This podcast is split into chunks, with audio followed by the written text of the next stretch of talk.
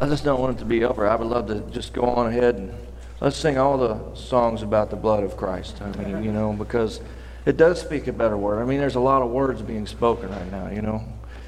You're on social media and stuff. I mean, uh, you know, or the news or whatever, or just people. I mean, a lot of words are being spoken. They're not very good words. it's just not very good words. I mean, that, that comes straight out of Scripture that His blood speaks a better word. It's a better word than the word of the law. It's a better word than, it's, it's the best word. It's the best word is that, that, that Jesus died for our sins. And, and He shed His blood so we could be covered, so we could be forgiven, so we could have eternity with God. I mean, it, to some degree, you could look at that and go, what else matters? I mean, at least we could ratchet it down a few notches on how much we think all the other words matter uh, compared to that. All right. Well, we're nearing the end of the book of James. And uh, our series that we've called Put Up or Shut Up, which I took some flack for that, by the way. It was a little, little extreme for some folks. None of you, of course. Uh, but, you know, I mean, really, that's just a lot of the attitude of James. I mean, he really gets in our face, and we need it. Um, he's had some very challenging things to say to us. We've seen that the Christian life is one of sacrifice and uh, of humility, of selflessness, and it's a life that works out faith.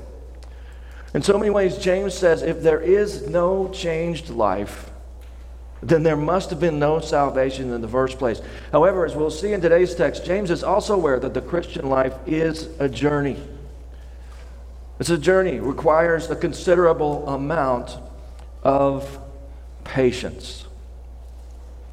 Let's pick it up in verse 7 of chapter 5. And, and for the detail watchers, Paula, uh, maybe a couple others, I'm just teasing you, Paula. Uh, we, need, we need those people. She's our treasurer. We need her to be a detail person, right? Uh, and, and others that might have noticed, uh, you might think, well, we didn't cover verses 1 through 5. Well, we did cover it earlier, just not last week. We covered it earlier in the series, uh, so it has been covered. So we're going to pick it up in verse, uh, the first six verses. We're going to pick it up in verse 7. Um, and, and still to this point, we've covered all the, every single verse of the book of James. So, chapter 5, verse 7 Be patient. We could just stop right there, couldn't we? Okay, that's, we can all go home. We just, that's all you need to do. That's it. That's what we need today. That's the message we need today. Anybody else need that message today? Boy, do I. Be patient, then, brothers, until the Lord's coming. See how the farmer waits for the land to yield its valuable crop and how patient he is for the autumn and spring rains. You too, be patient and stand firm because the Lord's coming is near. Don't grumble against each other, brothers, or you will be judged. The judge is standing at the door. Brothers, as an example of patience in the, for, in the face of suffering, take the prophets who spoke in the name of the Lord. As you know, we considered blessed those who have persevered. You've heard of Job's perseverance and have seen what the Lord finally brought about. The Lord is full of compassion and mercy. These words come near the end of his letter, but they hearken back to the beginning or if you'll recall with me, James wrote, Consider it pure joy, my brothers, whenever you face trials of many kinds, because you know that the testing of your faith develops perseverance. Perseverance must finish its work so that you may be mature and complete, not lacking anything. And what a way for a pastor to open a letter to his church. And these folks had already been through a lot, if you recall. How, how, would you like it if right now, even after everything that has been going on, I wrote a letter to you in the opening paragraph when something like this? You think it's been bad so far? Get ready for worse.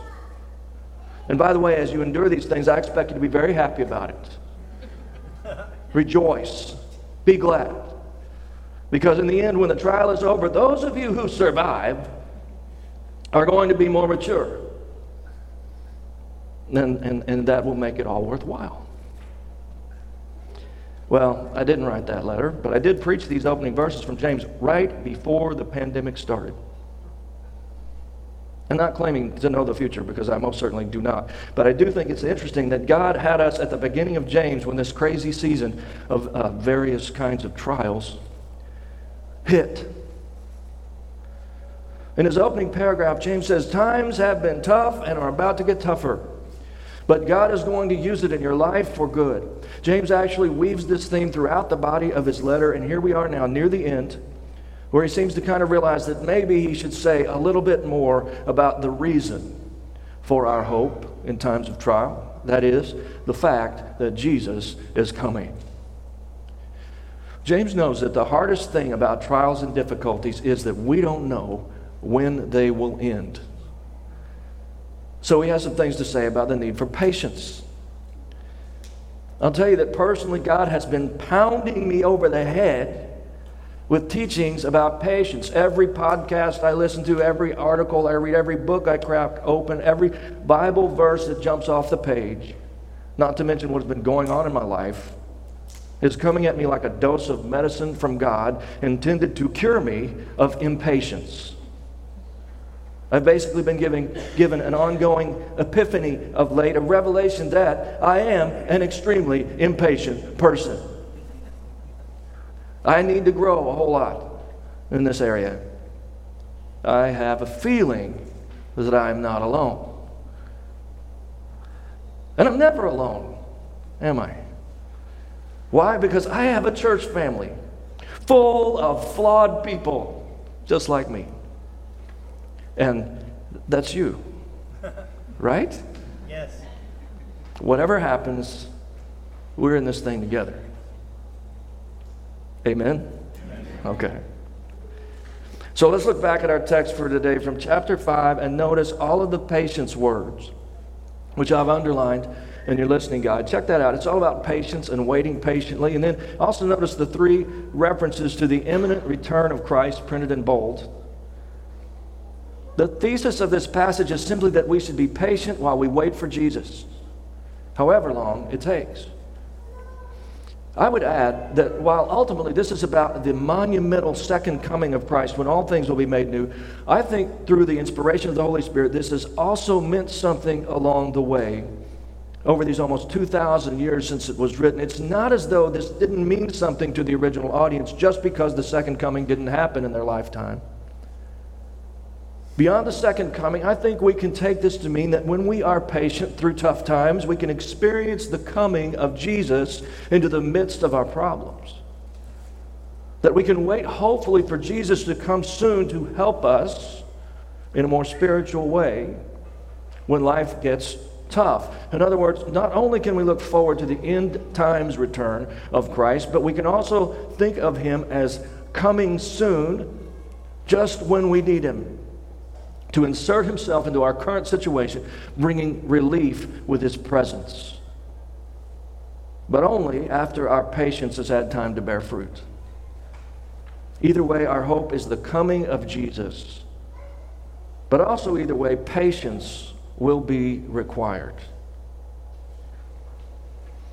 Now, in the midst of this teaching on patience and waiting for Jesus, James gives us three examples to follow. He points to the patience of farmers, the patience of the prophets, and the patience of a man named Job. Let's see what we can learn from each of these. Three examples of patience. First of all, James points to the patience of farmers. He writes, Be patient then, brothers, until the Lord's coming. See how the farmer waits for the land to yield its valuable crop and how patient he is for the autumn and spring rains. You too, be patient and stand firm because the Lord's coming is near. Now, before I go on and talk about the uh, example of farmers, let me point out that I think Jesus is actually talking about God here. God is the farmer in this verse. God is the one waiting for the land to yield its valuable crop. He's waiting for a harvest of souls a crop of spiritual fruit. He waits for the autumn rains, which I would say perhaps came a long time ago in the development of the early church. And now he waits for the spring rains, which could possibly allude to a latter day revival, something many Bible scholars believe is promised in places like this. A better translation here might actually be the early rains and the late rains. That's the way the New American Standard Translation puts it. And we don't know for sure if Jesus meant more than face value here, but we do know that God has been waiting to send Jesus for a reason. I believe that reason could be a harvest of souls, a revival that will come as a result of an outpouring of the Holy Spirit. As the Apostle Peter put it, God is not slow concerning his promise to return, but is patient toward people, not wishing for any of them to perish, but for all to come to repentance. So take note that God is the farmer in James' example of patience here, and that he is waiting for a harvest before he comes. Having said that, farmers in general are usually patient people. They have to be. If they're not patient when they begin farming, they become patient by farming. My mama told me I ought to be a farmer. Trivia pause. If you can tell me the name of the actor who said that in the movie it's from, you will receive this vine ripened fresh tomato from my garden. My mama told me I ought to be a farmer. Forrest Gump. Wrong. You sounded like Forrest Gump. Yeah, you did. You get seven lashes afterwards. I forgot. Come on now. Okay, hint. The actor died this last week. Another hint. He used to do oatmeal commercials. What? Wilford Brimley. Okay, but you're already you're already you're completely. Did you say it, Randy? Somebody said it. Okay, but I still need the movie. My mama told me I ought to be a farmer. The oatmeal movie. It's one of my favorite movies of all time. Who are you people? It's a sports movie. It's the best baseball movie that's ever been done. Okay, but we had different people give. Okay, I'm just going to give it to Randy. He got the. At least he got the actor. And I do like tomatoes. All right, good deal. Wilford Brimley, in the natural, he's a, he's a manager, and he always says, "My mama told me I ought to be a farmer." Just love it. So, I love that line because I sometimes wish I had been a farmer. I really do. I've been acquainted with quite a few farmers over the years, and in my experience, a common trait among them tends to be patience. Farmers are simply forced to learn patience year after year. Farmers also tend to be the kind of people who stand firm, as our text says. I don't know if farming made them that way or if one needs to be that way before deciding to farm, but it's true. Farmers typically are patient, steadfast people. But here's the deal most people today are not farmers. And most people today are not patient either. Let's be honest, patience is mostly a lost art. The society we're all a part of and the lifestyle most of us live would almost seem to be designed to eradicate patience from the human existence, of the human experience. We want what we want to happen, and we want it to happen now. And what do we become when we don't get what we want when we want it? We become people like those who the Bible says uh, will be prevalent in the last days complainers and backbiters, overbearing, gossips, power players, and manipulators. Some people are just hard to deal with these days. And some days, those people are me. Why? Mostly because of a lack of patience. But now that I have you thinking about the rough edges of the folks or of yourself, consider what patience does for all these problems. Think about it from both directions. If people had more patience, they wouldn't be so difficult. And if you had more patience with people, it wouldn't be such a big deal when they are difficult. The fact is that patience takes care of a lot of personality problems. Those of us who have such problems need us some patience. Maybe that's why I tend to like farmers. I do. Can I just be honest with you about one of my uh, little fantasies? I dream of spending my quote retirement years as a small church pastor in a rural farm- farming community and just preaching and taking care of, of one of those little old churches out in the country. That just sounds so awesome to me.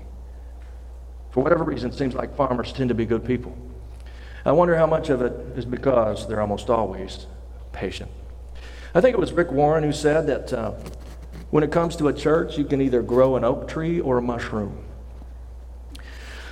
You guys even know what oak trees are up here in the land of evergreens? Okay, most of Missouri, where I'm from, is covered with oak trees. Probably eight out of ten trees you see in Missouri are oaks, and you're loath to cut one down because they don't come, uh, they don't, they don't, they don't come back in 25 years, like your trees up here. It takes more like hundred years for an oak to mature. In contrast, one of the fastest growing living things is the mushroom. Even very large mushrooms can pop up overnight, but when one does, all you've got is a potentially poisonous fungus. An oak tree takes a very long time to grow, but when it's done, you have one of the most um, majestic and useful things in creation, and you have something that multiplies itself automatically. I'm sure you get the idea. Mushrooms require no patience, oak trees require an enormous amount of patience. Metaphorically speaking, which one would you rather have for a church? Would, would you rather have a fungus or a tree? And the same principle applies to life in general, not just church. The farmer waits patiently for his valuable crop, says James. Interestingly, we can often weigh the value of something by the amount of patience required to bring it to fruition. That is to say, in life, the amount of patience required is often proportional to the benefit received. Is that on the screen behind me, or do I need to say it again? Okay. Some of, some of you might want to write that down. I love to grow uh, a vegetable garden every year. Do you know what you can grow really, really fast? Nothing. Okay, maybe some weeds. But honestly, some of the fastest vegetables you can grow are radishes. Turnips are pretty fast as well. Now, radishes and turnips are fine. And some people love them. But let's face it, they don't compare to a red ripe tomato or sweet corn or fresh cucumbers. Turnips and radishes honestly taste a little bit like dirt. Saying. It's, it's almost like they didn't cook long enough. The amount of patience required is often proportional to the benefit received. Newsflash fast diets don't work. Get rich quick schemes almost always backfire. Learning to play a musical instrument takes years of work and countless hours of practice. Guess what? It takes more than a few months to change your marriage. You will not become a Christ like person overnight.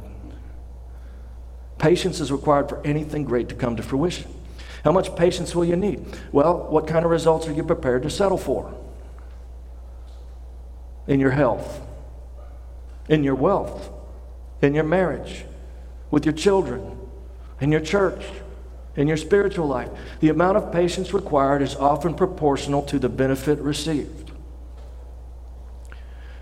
What other reason does James give us to be patient, besides the fact that a greater benefit is received when we are patient? He also tells us that the return of the Lord is near. Now, someone will point out that James said this over 2,000, or right about 2,000 years ago, and still no return. But that's the crazy thing. If the return of Christ was thought to be near 2,000 years ago, how near is it now?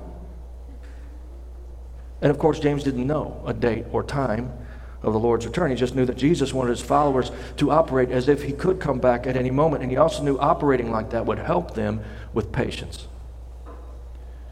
The book of Romans tells us the hour has come for you to wake up from your slumber because our salvation is nearer now than when we first believed. The night is nearly over, the day is almost here. James says, You too be patient and stand firm because the Lord is coming. Lord's coming is near.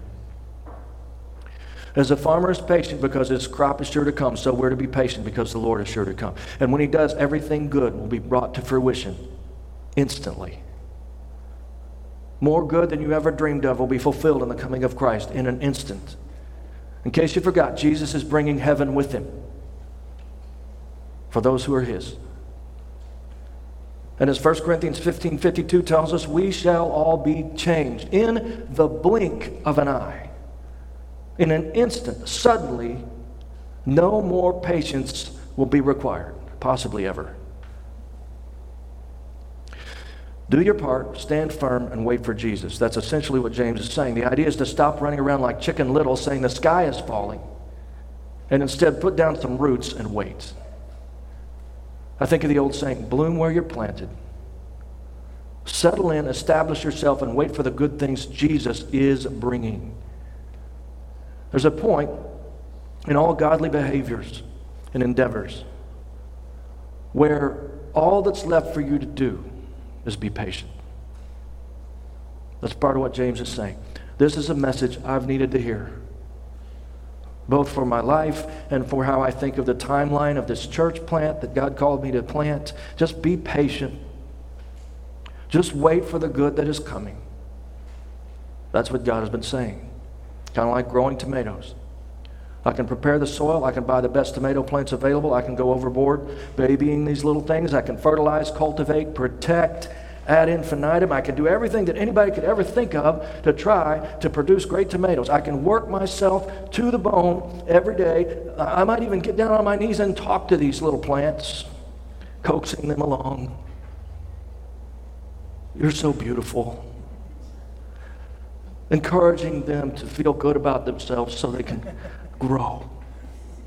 Maybe sing to them, pray for them, and water them with my own sweat, but without waiting for what seems like an eternity, I am still not going to have tomatoes.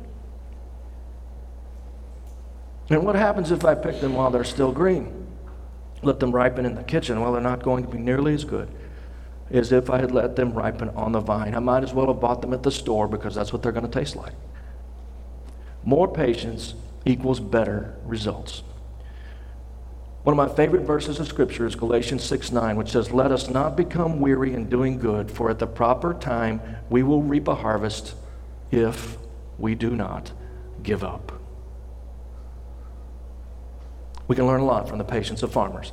But James gives us a second example the patience of prophets. Look back at verse 9. Don't grumble against each other, brothers or you will be judged. The judge is standing at the door. Brothers, as an example of patience in the face of suffering, take the prophets who spoke in the name of the Lord. James readers had no trouble making the link between grumbling against each other and the patience of the prophets. People had always grumbled against the prophets, those who spoke for God. In fact, people have always grumbled against any person who God chose to be a leader. Anyone leading or speaking for God is grumbled against. It's hard to imagine uh, the amount of grumbling that took place every time Jesus opened up his mouth and said the kinds of things that he would say.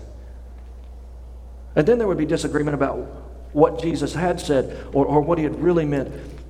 And before you knew it, people would be grumbling against each other over their opinions of leaders. Good thing that doesn't still happen today. James knows that as a result of this very letter, his church is probably tempted to grumble against him and to wind up grumbling against each other. What is the suggested solution? Patience. But let's think about the patience of prophets that James mentions here. What can we learn from their example? Well, two things. First of all, the prophets were patient in persecution. When James mentions the patience of farmers, he's pointing to a general kind of patience that need to wait for good things to develop but when he mentions the patience of prophets, he's wanting us to think about patient endurance through persecution. As we've learned, James mostly reteaches the words of Christ. What about the words we're looking at today? From the Sermon on the Mount, recorded in Matthew 5:10, Jesus said this: "Blessed are those who are persecuted because of righteousness, for theirs is the kingdom of heaven. Blessed are you when people insult you, persecute you, and falsely say, all kinds of evil against you because of me. Rejoice and be glad, because great is your reward in heaven. For in the same way they persecuted the prophets who were before you. Most of the prophets were not treated well by the people that they were called to lead. Jeremiah was arrested as a traitor, thrown into the bottom of a well, left to die. God took care of him, but at one point, Jeremiah thought he was done for. Elijah wound up thinking he was the only follower of God left on earth and he expected to die in the wilderness, but God provided. Daniel was thrown into a pit of ravenous lions, and God sent an angel to protect him. Virtually every single prophet of God endured hardship at the hands of the people. And even when they were respected, prophets were anything but popular. They were often hated by kings and commoners alike. They were surely a persecuted bunch. See, while farmers work hard and are generally quiet, prophets, by definition, speak truth. I don't know if you've noticed, but speaking the truth is almost never popular. And like the prophets, we followers of Christ are called to speak the truth about the right things, I might add, not just whatever your opinion is. But doing that almost always brings persecution. I think about our youth. Our youth are, I've got some new shirts coming in. I, am going to be honest with you. I was like, James is like, Do you want one? I'm like, I had to think for a second because the back of it says, Only Jesus saves in big, huge letters. And our youth, I guess, are going to traipse around in these things. They might, they might face some persecution. I know when I had my sign out that said that at one point, I got cussed out several times recently. So, interesting. When you speak the truth for Christ, you're going to face persecution, just like the prophets.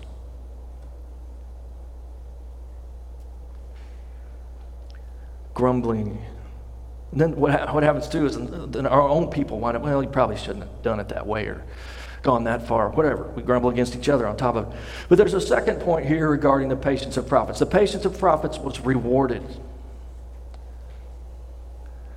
In many cases, a prophet was rewarded in their lifetime. For instance, Daniel got to be the chief of the wise men of Persia eventually.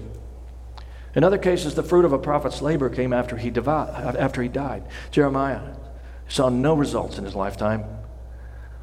But after he died, the people responded. Regardless, Scripture is clear that every, in every case, every single case, the prophet's patience earned heavenly rewards. We just read from the Sermon on the Mount where Jesus said, Rejoice and be glad because great is your reward in heaven, for in the same way they persecuted the prophets who were before you. Jesus is saying, just as the prophets are now being rewarded in heaven, so you will be rewarded if you will patiently endure persecution. Similarly, verse 9 of our text, James says, The judge is standing at the door. Again, this is a reference to the soon coming return of Christ. And don't forget, there's a positive side to what the judge will do. Part of what the judge will do is to hand out eternal rewards to those who, like the prophets, have patiently endured suffering for his name. That's going to be his brand of justice at the end. People who have served him, people who have followed him, people who have faced persecution for his name will be rewarded, and that will be justice for the mistreatment that they received on this earth. James holds up the example of the prophets. He's saying that as we practice their patience, we can expect the same results heavenly reward. Sometimes earthly rewards as well, but in every case, heavenly reward. The point is that patience is always difficult but never fruitless. Never fruitless. Habakkuk was another prophet who had to show a lot of patience. During his day, God didn't seem to be into miracles so much anymore. It was a time when God seemed silent, even to the godly even to this godly prophet, it was a time of discipline for God's people. A time when people were like, Where are you? And in the midst of Habakkuk's life, marked by long periods of waiting for God, he prayed, Lord, I've heard of your fame. I stand in awe of your deeds, O Lord. Renew them in our day, in our time. Make them known. In wrath, remember mercy. Man, I've been praying this prayer. I've been, this has been on my heart. I mean, it's like, I read the book of Acts, I'm like, man, of course they were saved. There were miracles. Can we have some, please? God? Just like Habakkuk. I know we shouldn't need them. God's done enough and all that. I've said all that before, but man, we need the Spirit of God to move. I mean, I, I, I, enough with the strategizing What's your evangelistic strategy? I just need God to do stuff like He did. How about pray? How about get our lives right? Okay, now I'm just preaching a whole sub sermon. I'm going to get going. Times were tough with Habakkuk. God seemed distant. While Habakkuk waited as patiently as he could, but also notice that patience doesn't mean you don't ask. Patience means you stay faithful while you pray and wait for God's timing. So we can learn from the patience of farmers and prophets. And lastly we, can, lastly, we can learn from the patience of Job. From verse 11, as you know, we consider blessed those who have persevered. You have heard of Job's perseverance and have seen what the Lord finally brought about. The Lord is full of compassion and mercy. Perseverance is simply patience through difficulty, patience practiced in the midst of suffering. If you're familiar with the story of Job, you know that he was called upon to live out a very mature and painful kind of patience. Farmers are patient for a good harvest. Prophets are patient in persecution because of what they said and who they are. Job was patient in loss, and loss without explanation. Some of you know better than I that the pain of loss does not go away quickly. Patience is required. When we lose something precious, our patience is tested perhaps more than any other time in life. It's one thing to wait for good things to develop like a farmer or to endure difficult circumstances like a prophet, but it is quite another thing to have patience through unexplained loss like Job. Let's briefly recall the story. Job has it all. He's an American, okay? Job has it all. He's in perfect health. He has numerous children, grandchildren enormous wealth, houses, lands, vibrant personal relationship with God.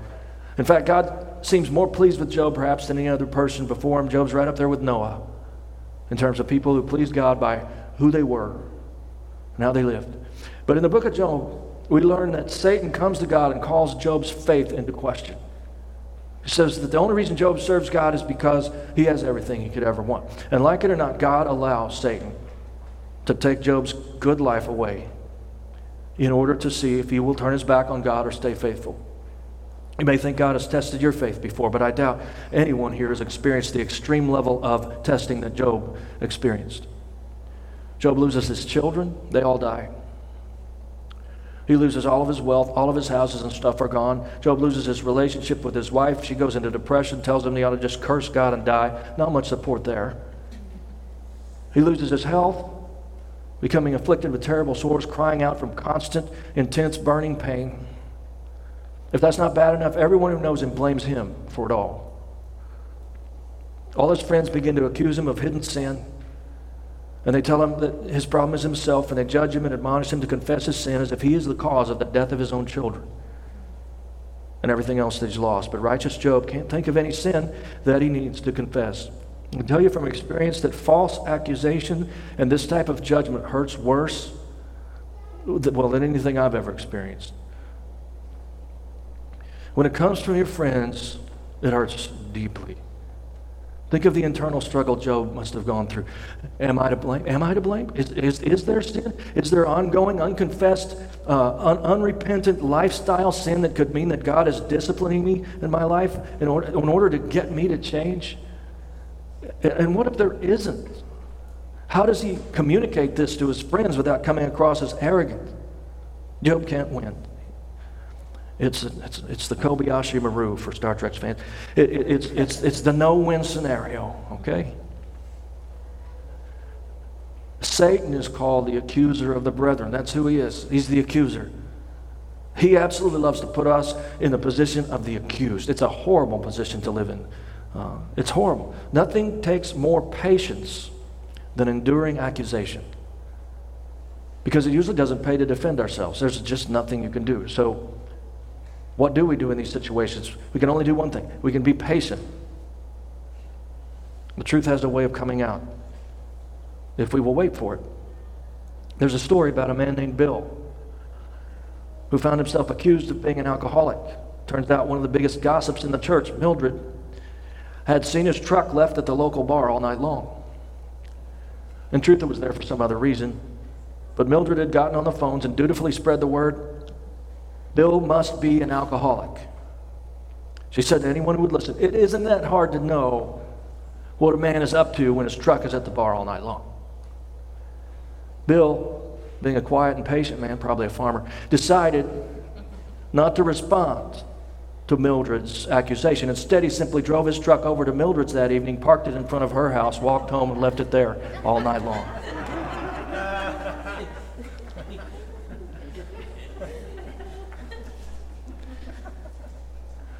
On top of the loss he experienced, Job had to endure the false accusations of his closest friends. All he could really do was wait on the Lord for his defense.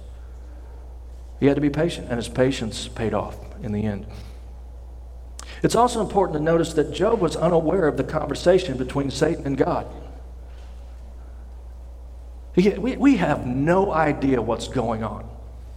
I mean, I'm not just talking about whatever, maybe there's a conspiracy or whatever. I, I mean, we have no idea what's going on, particularly in the spiritual realm. No idea. Job didn't know either. All he knew was that he trusted God and that what the Lord had given him, the Lord had every right to take away. Job actually said, Even if God slays me, still I will trust in him. His faith in God was not based on his good circumstances, but in who God is and what God had promised. As he also said, For I know that my Redeemer lives, and in the end, in the end, he will stand on the earth. That, by the way, is one of my favorite verses of Scripture. I have it imprinted on one of my iPads on the back. That's where our hope is. That's where our hope is. Job had the patience to wait for redemption even if the only redemption he would receive were to come after death.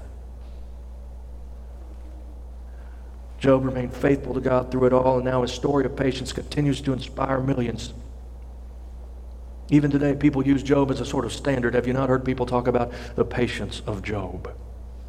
He's certainly a great example to us all. I pray that you never experience the kind of loss that Job did, but you should be inspired by his story nonetheless, knowing that it is possible to have patience with God even through the worst kinds of loss. It's possible. And we also know the end of the story that Job was eventually restored by God and given more than he had in the first place. James put it this way You have heard of Job's perseverance and have seen what the Lord finally brought about. The Lord is full of compassion and mercy. I don't know what you may be dealing with today. Some of you are just waiting for something good to come to fruition, like a farmer. Others may be experiencing persecution, like the prophets in some way. Many of you have experienced or know that you're about to experience loss. How would the Bible instruct each of you to respond? With patience.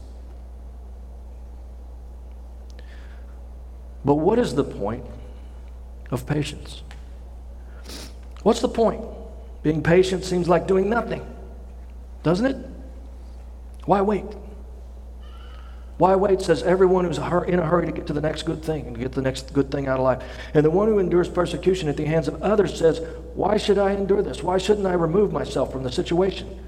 Tone down my Christianity or do whatever it takes to avoid the pain. And the one who has experienced loss says, How does being patient make any of this any better? What is the point of patience?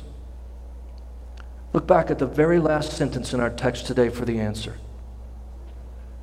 The Lord is full of compassion and mercy. This passage about how we should be ends with a sentence about who God is. James is making a promise here, see. This statement about the Lord is not just randomly stuck here, it follows from the challenge to be patient, like farmers and prophets and Job. And the promise or the point is that God is going to respond to your patience with compassion and mercy. But it's even deeper than that, really. Because the point is not so much in the compassion and mercy, but in the one who gives it. The point is that God will come. Jesus will come into your life. The Spirit will come and bring His comfort and His peace. You see, when God comes in the special way that He does through your patience, everything else will fade into the background. Let me put it this way the point of patience is found in experiencing God. The point of patience is found in experiencing God. Now, maybe someone thinks experiencing God isn't worth being patient. Well, if you think that, you may never know what you missed. But I'm talking to those who know better right now. I'm talking to Christ followers. And you know that what hap- know, know what happens when you're not patient enough for God to act. Don't you? You know what, what you get When you don't have patience with God, what you get is independence. Usually, along with a big stinking mess. Listen, when you don't wait for God, you essentially live without it. Are you following me? The point of patience is found in experiencing God. Conversely, when you don't wait for God, when you are not patient, you essentially serve as your own God. And you live without experiencing the one true God who is worth more than patience to experience. Whether it's waiting for something to come to fruition like a farmer, or enduring persecution without bailing like a prophet, or making it through the pain of loss without turning your heart away from God like Job. Patience is really the difference between living with God and living without Him. Yes, patience is the difference. Waiting on the Lord is the difference.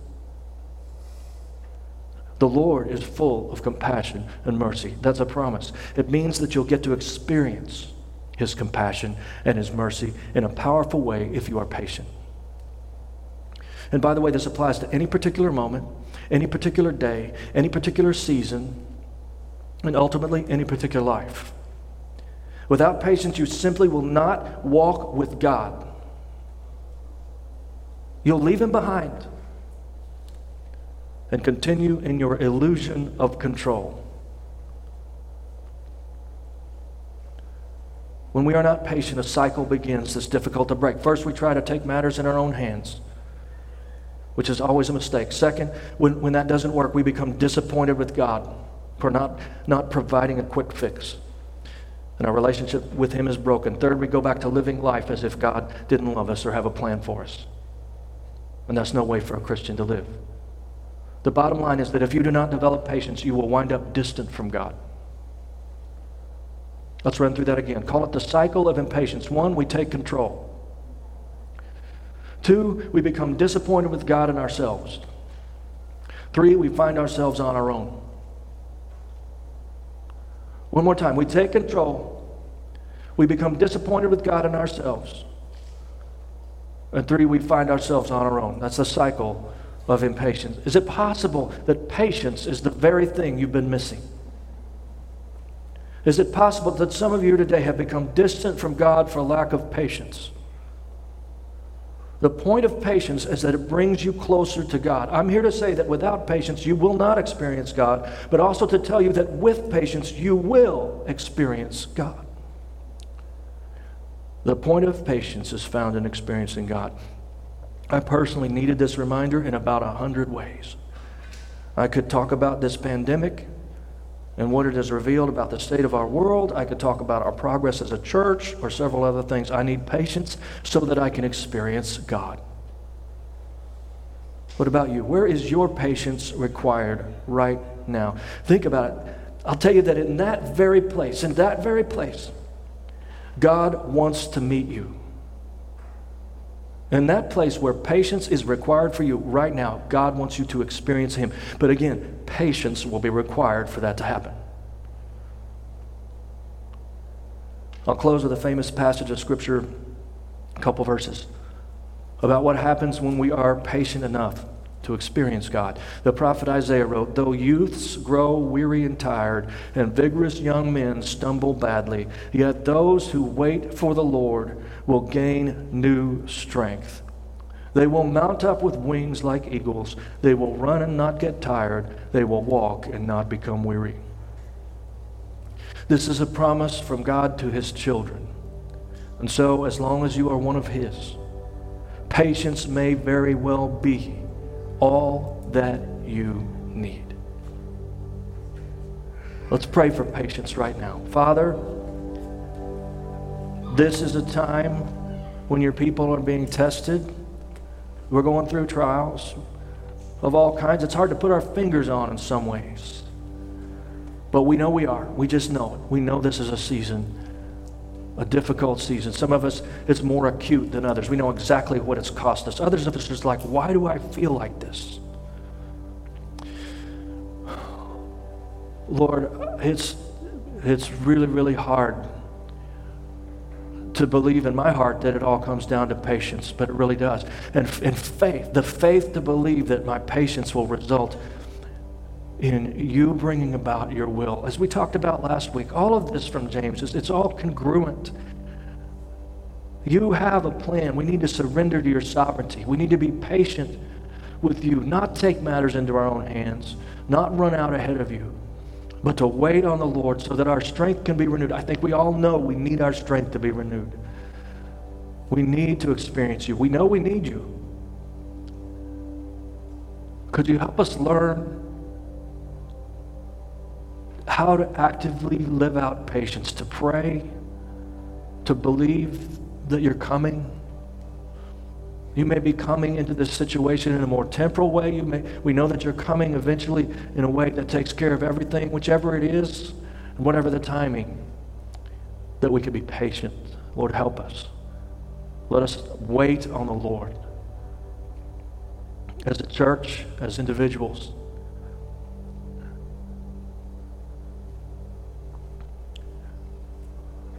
We just, I just pray for patience today. And yes, we need to pray for patience. It's silly to say, don't pray for patience.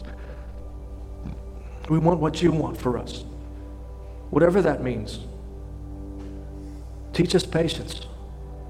It's a fruit of the Spirit, God. Let it rise up within us. I have not been being patient. I confess that to you, Lord. I need your help. We need your help. Cry out to Jesus for help with patience today.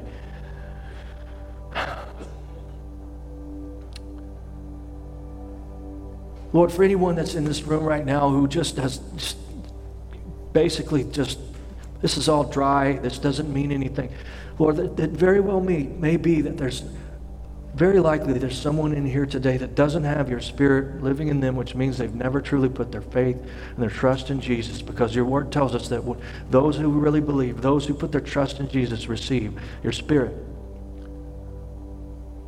And so, right now, for that person that's in this room that, that knows they don't, they don't have, you're not there.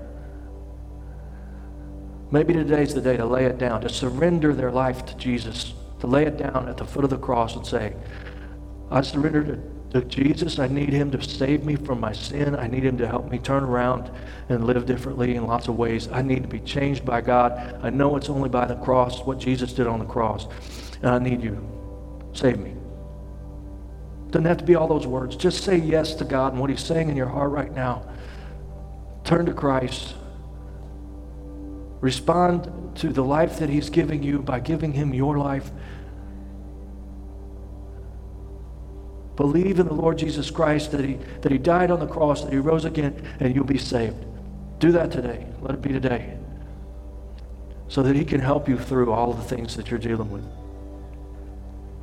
Let us know the best way to let us know is to be baptized. That's the number one way. That's the way the Bible says to do it. That's the way that everybody in the Bible we ever read about who got saved went to the water right afterwards. So everybody could know it, so they could celebrate. So let me know. God, thank you for all the work that you're doing in our lives, Lord. This is not a one message, oh, boom, it's fixed thing. This is something, Lord, I pray even I'm, I'm, the one that wrote the sermon, so uh, it's easier for me. It's been on my mind. It's you've been uh, this has been marinating in me for a couple of weeks at least. But others today, the first day, that the first time they've, they've heard this. So God, I'm praying for a supernatural work in the lives of the the sheep of this church, that the people of this church, Lord, that that that something from today would stick, that it would help, and that ultimately, because of what we're going through and because of a newfound patience, we might experience you in a way that changes us forever because the church today needs to be changed if we're going to see revival. So we surrender it all to you, God. Thank you for your word. We know it doesn't return void. Trusting you to work in people's lives. In Jesus' name, amen. Thanks for listening to Go Church's weekly sermon podcast. If you enjoyed the sermon, be sure to rate and review us. If you want to learn more about the ministry of Go Church or catch up on previous sermons, check out our website, www.gochurchpnw.com. You can also connect with Go Church on Facebook and Instagram.